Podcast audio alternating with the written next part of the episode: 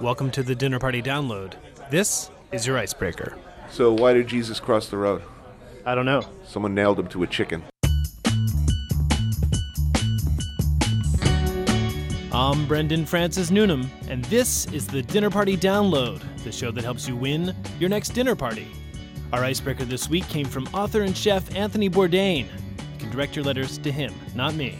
Coming up, author and humorist Simon Rich, the Tan Tax, a beard ban, Muhammad Ali vs. G.I. Joe, honeymoon highlights, and Someone Still Loves You, Boris Yeltsin. That's a band. But first, time for small talk. This week in the headlines, the theme was Better Never Than Late.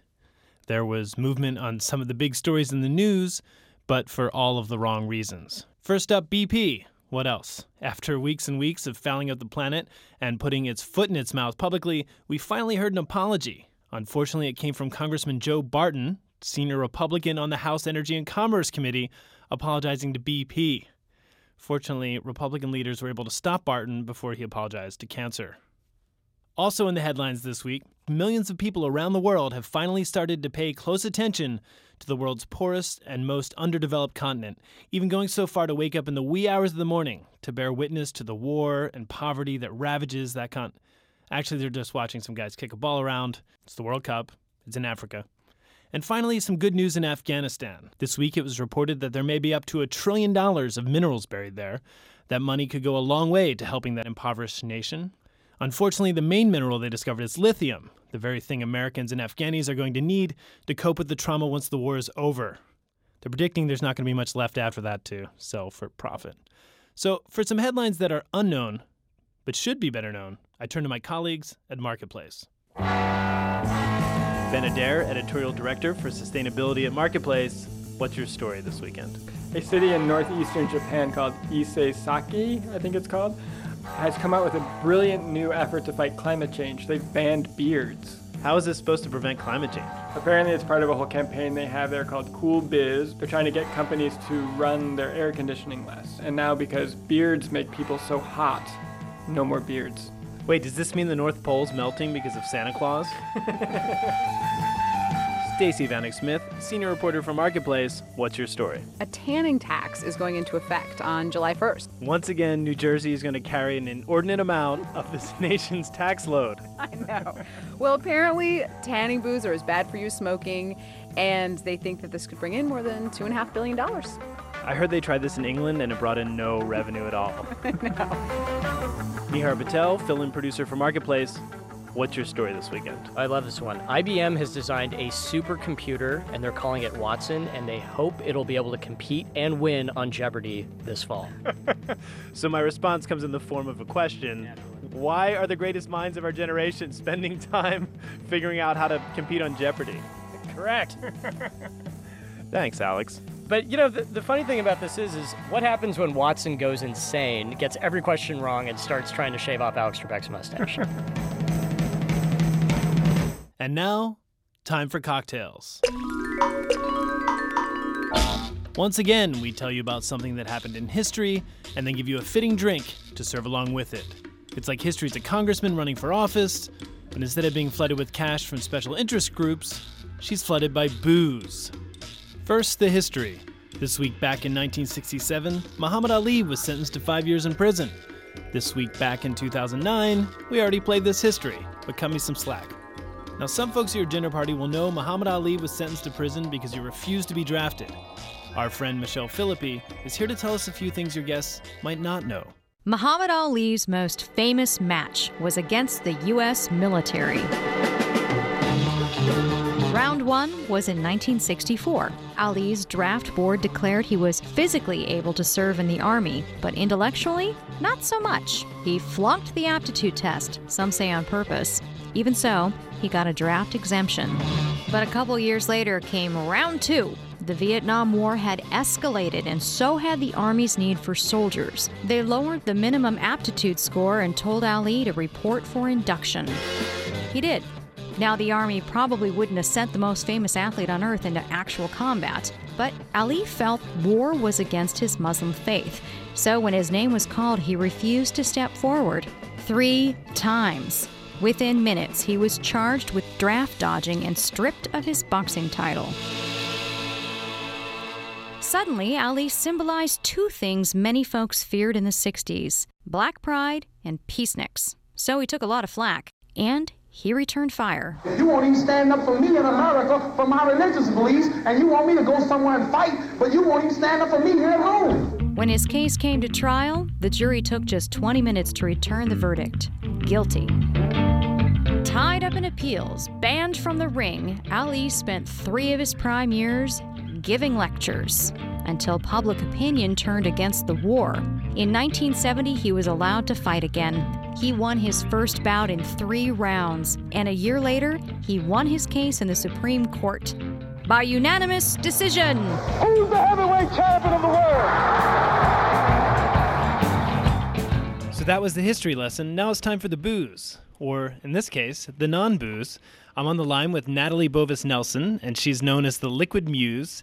She actually just wrote a book on non alcoholic cocktails, or mocktails, as we uh, don't call them. Since Muhammad Ali was a practicing Muslim, we thought it'd be appropriate to toast him with a non alcoholic drink. So, Natalie, what did Muhammad Ali's story inspire you to create for us? I called this one the butterfly sting. Oh, of course. It was inspired by his fighting mantra, float like a butterfly, sting like a bee. Okay. All right, so the butterfly sting starts with one thyme sprig uh, muddled in the bottom of a mixing glass or cocktail shaker with half ounce of lemon juice. Mm-hmm. Next thing that we're going to do is add an ounce of the honey syrup. Now the honey syrup is one part honey to one part water, and then we're going to add two ounces of apple juice. That's interesting. When I was a little kid, my grandfather would drink a little bit of whiskey, and I would pour my apple juice out in a similar glass to the exact same height and pretend it was whiskey. That is hilarious. It, it's either hilarious or my grandfather should have been arrested. so you finish it up with the apple juice, and then Then we're going to fill the shaker with ice, give it a nice hard shake, and then we're going to strain it into a chilled martini glass. Add a splash of soda water or non-alcoholic champagne, Mm, of course. and then lay uh, the other sprig of thyme across the surface of the drink. So the thyme kind of floats on the top of the drink like a butterfly, and the cocktail kind of stings Yeah. like a butterfly. Okay, so a little confession to make. Uh, we aired that piece a year ago. Uh, it's a it's a rebroadcast, and I and I still haven't had a butterfly sting. I just have not found an occasion uh, where a non-alcoholic drink uh, was appropriate. You know, if you haven't been drinking, or even if you have, you can friend us on Facebook. Go to facebook.com backslash dinner party download. Muhammad, Muhammad Ali. He floats like a butterfly and stings like a bee. Muhammad, the black Superman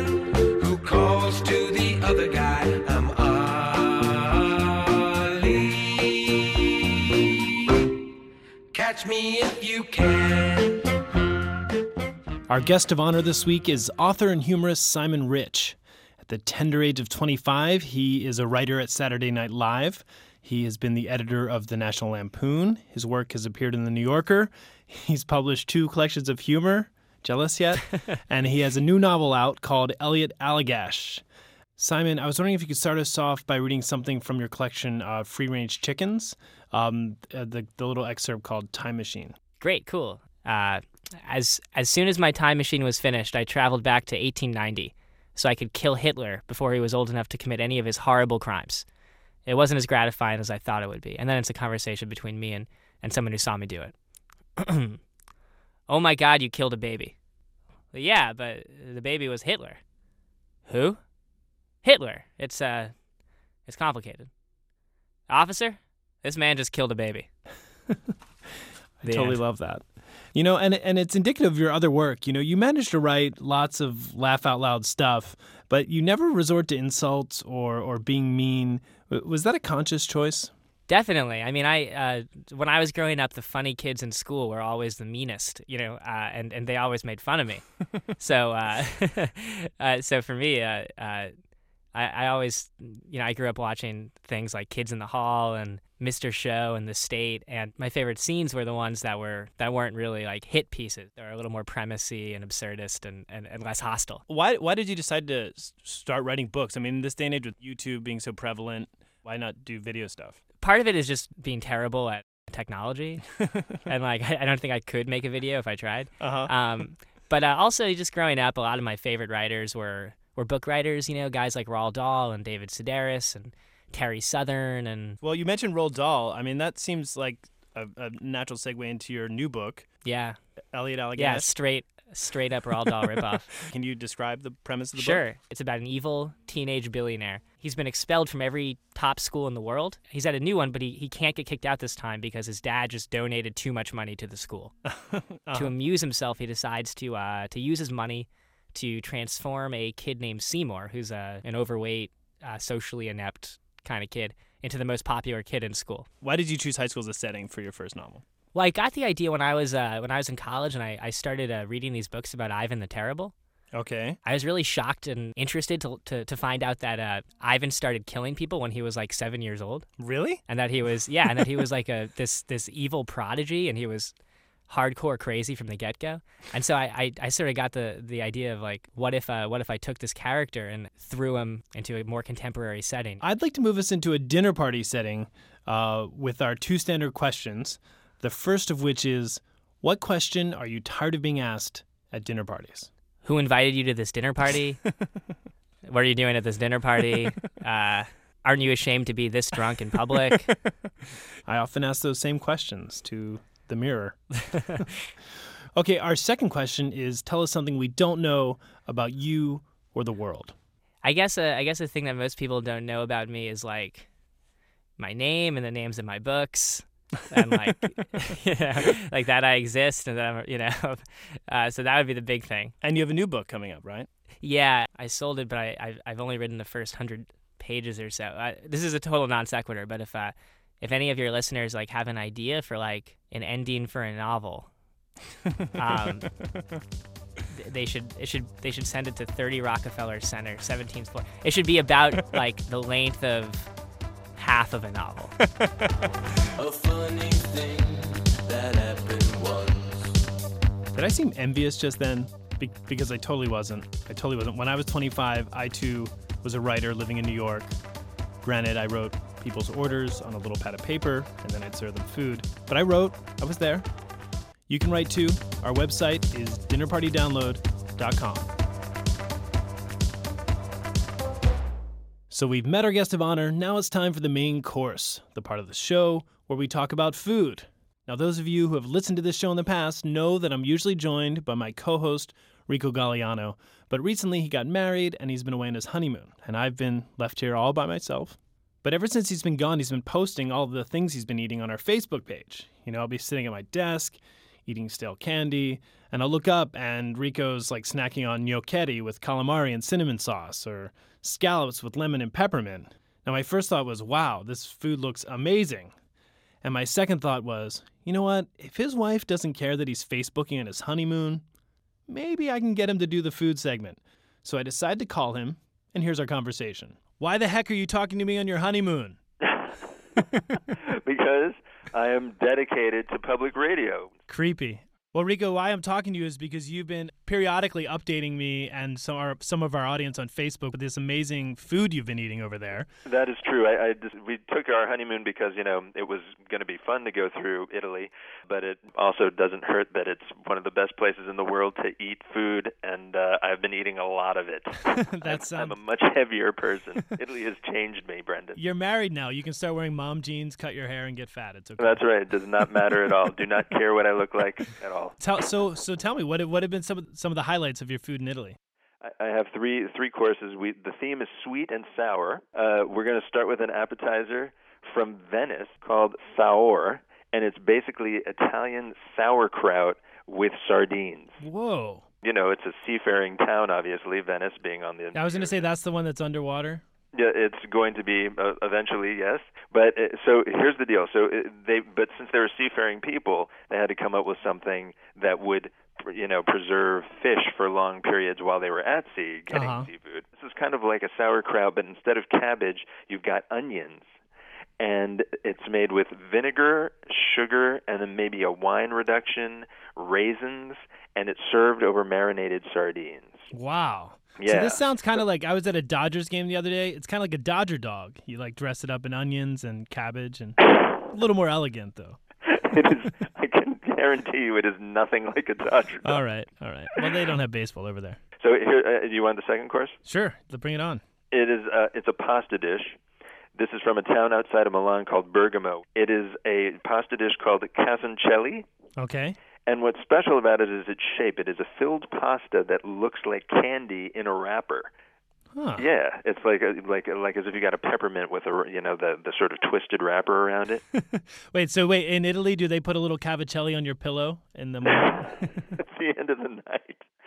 But here's the thing that's interesting about it: it is actually kind of sweet inside. It, the filling is mostly breadcrumbs and meat, but it's also got raisins and pear and like crushed almond cookies and wow. Mm. stuff. The- Here's the ultimate one. Yeah, let's get to the third course. Go for it. Uh, we're going to Bologna for this. We had a dessert there that actually made my bride cry. Wow. thank God it got to it before I did. It was a homemade vanilla gelato topped with balsamico, which is Oh, wow. Not, balsamic vinegar. Balsamic vinegar is like a pale sham of actual balsamico, which is a grape reduction aged in wooden barrels for at least 12 years by law. Oh my God, I'd love to be that police officer. I know they they can't stop the mafia, but damn it, their balsamico will be aged for at least twelve years. Well, Rico, you know, thanks so much for taking a break from watching the World Cup. I mean, from being on your honeymoon and uh, chatting with us. Thank you, and uh, I, if I'm lucky, my wife will not divorce me after uh, having taken the time to do this.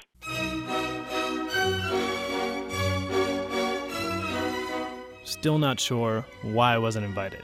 I don't know who I offended, but uh, I'm gonna try not to take it personally.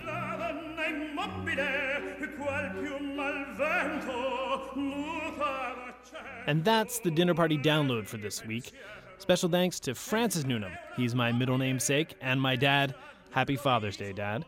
And now I leave you with One for the Road, a song to listen to on your way to or returning from this weekend's dinner party. This one is called Sink, Let It Sway, and it's from the band Someone Still Loves You, Boris Yeltsin. Bon appetit.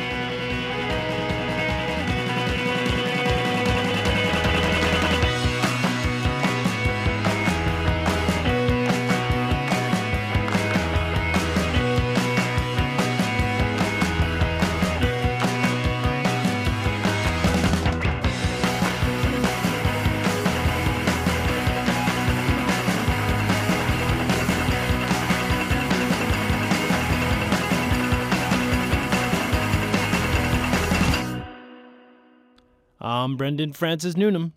And I'm Brendan Francis Newnham.